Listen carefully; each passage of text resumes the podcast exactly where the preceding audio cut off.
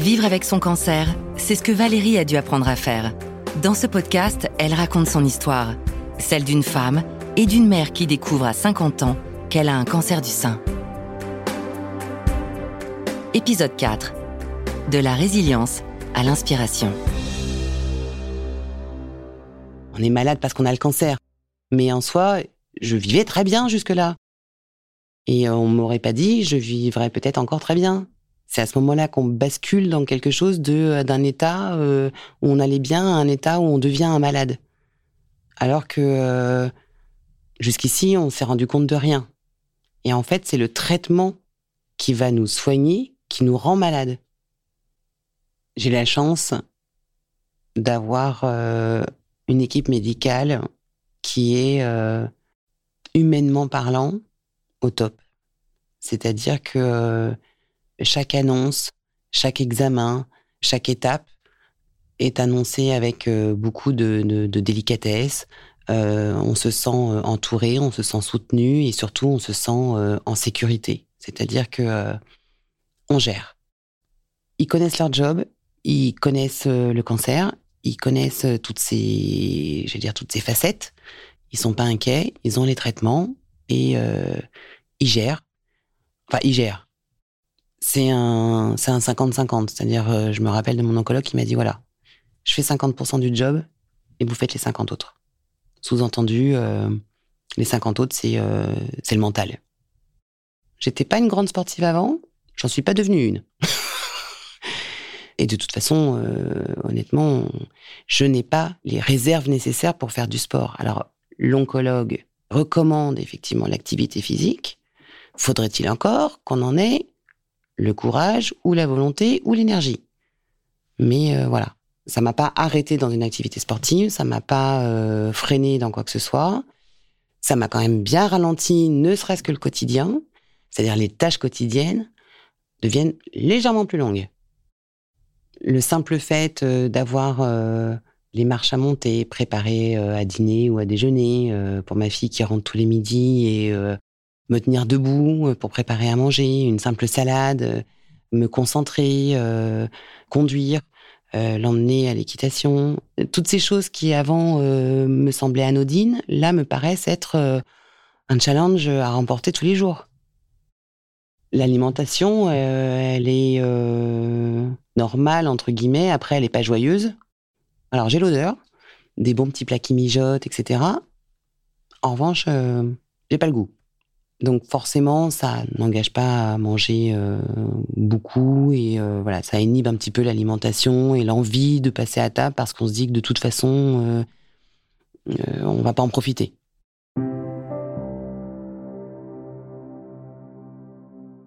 Cette amie qui m'accompagne depuis le début, elle me motive à essayer de me dire allez, on va marcher, tiens, on va sortir, on va se faire un petit resto qu'est-ce que tu vas prendre et euh, quand je mange, euh, est-ce que tu ressens quelque chose il y avait quelques goûts que j'arrive à, retrouver, donc du coup, euh, je me note, je me dis tiens, un risotto avec du parmesan, pour le coup, ça, ça marche. En fait, plus c'est naturel, plus c'est non travaillé et plus les goûts ressortent. Plus quelque chose est travaillé et moins j'ai le goût. Une pomme de terre toute seule, cuite à la vapeur, j'avais le goût de la pomme de terre. Je dis n'importe quoi, une frite, j'avais pas le goût de la frite. Une des choses effectivement euh, à laquelle je, m'attends, c'est de perdre du poids. Alors, je perds du poids au moment de l'annonce parce qu'effectivement, voilà, euh, je pense que euh, psychologiquement, le choc me fait perdre de poids et me coupe un petit peu l'appétit. C'est pas aller beaucoup plus loin. voilà, j'en ai pas perdu tant que ça. Une fois encore passé les premières euh, trois, euh, les trois premières grosses chimios, euh, les choses sont revenues se remettre dans l'ordre. Côté perso, je suis séparée de mon mari, donc effectivement beaucoup de tendresse, beaucoup d'affection, beaucoup de respect mutuel, mais pas de vie de couple à proprement parler, pas de sexualité, donc et en même temps c'est pas la priorité. Alors c'est vrai que dans ma situation, j'ai du soutien, j'ai de la tendresse, enfin de la tendresse, affection psychologique, on va dire. C'est vrai que euh, sans parler de sexualité, pouvoir euh, poser sa tête euh, ou être prise dans les bras ou être un peu de pouvoir décharger, j'ai pas eu cette occasion. Je pense que ça a certainement pu me manquer. En tout cas, je pense que ça aurait pu m'apporter quelque chose, mais j'ai pas eu. Donc j'ai fait sans.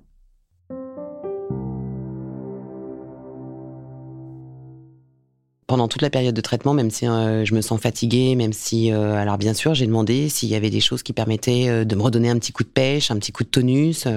et là, on me dit, en dehors de l'activité physique, les compléments alimentaires ou toutes ces choses-là, ce qui pourrait éventuellement, ou les cures de vitamines, ou tant qu'on est sous traitement, ça n'aura aucun effet. Il faut attendre d'être à l'arrêt de la chimiothérapie pour pouvoir commencer effectivement à faire en sorte de relancer la machine. Alors, pour la petite histoire, c'est que ma fameuse Élodie, cette amie qui m'accompagne depuis le début, a sa maman qui a euh, une euh, sclérose en plaques, qui a 70 ans, et euh, elles vont chez un très grand chocolatier dans Paris, et d'un seul coup, elle découvre qu'il y a des plaquettes de chocolat au CBD. Donc, Elodie me dit, demande à ton oncologue si tu as le droit au chocolat au CBD. Je dis, Hello, je sais même pas comment lui demander. Elle me dit mais vas-y demande. Donc je lui dis voilà il y a une amie grand chocolatier dans Paris tout ça. Euh, est-ce que le chocolat au CBD est autorisé? Et mon oncologue me répond le CBD sous quelque forme que ce soit. Euh, non il m'a dit euh, je n'ai rien contre le CBD sous quelque forme que ce soit. Voilà. ça refait ma journée ce jour-là. Ceci étant, elle m'a amené du chocolat au CBD. Ça m'a donné un shoot pendant 10 minutes. J'ai cru que j'allais pouvoir décoller le papier peint et monter sur le toit. Enfin, mais juste 10 minutes. Alors que pourtant, c'est un carré de chocolat. Hein. J'ai dit plus jamais de ma vie. Donc une fois l'opération passée, la radiothérapie passée, j'ai fait une cure de vitamines. Je suis allée chez la pharmacie, j'ai dit voilà j'ai ça. Enfin en même temps elle m'a vu pendant huit mois dans tout, à toutes les étapes. Donc euh, et je dis maintenant je prends quoi pour avoir un petit coup de fouet? Et elle m'a dit euh, voilà il y a dix petites fioles, euh, tu bois une petite fiole tous les matins et je sais pas si c'est du coup normal ou pas que j'aille mieux, si c'est les fioles ou le fait que au fur et à mesure le produit s'élimine. Donc forcément, euh, le tonus et l'énergie revient euh, progressivement. Le quotidien de Valérie, c'est aussi réveiller l'étincelle de la vie. Retrouvez la suite de son témoignage dans le prochain épisode de ce podcast en cinq épisodes. Ce podcast est un témoignage d'une patiente atteinte d'un cancer du sein. Il représente un exemple de parcours de soins et ne constitue en aucun cas des conseils médicaux ou des recommandations à suivre. Il s'agit de l'avis de l'expérience d'une patiente concernant les symptômes, le diagnostic, le traitement et la prise en charge qui peuvent varier d'un patient à l'autre. Le podcast est proposé et réalisé par Kiowa Kirin International Newco France sous la marque Grunenthal Meds.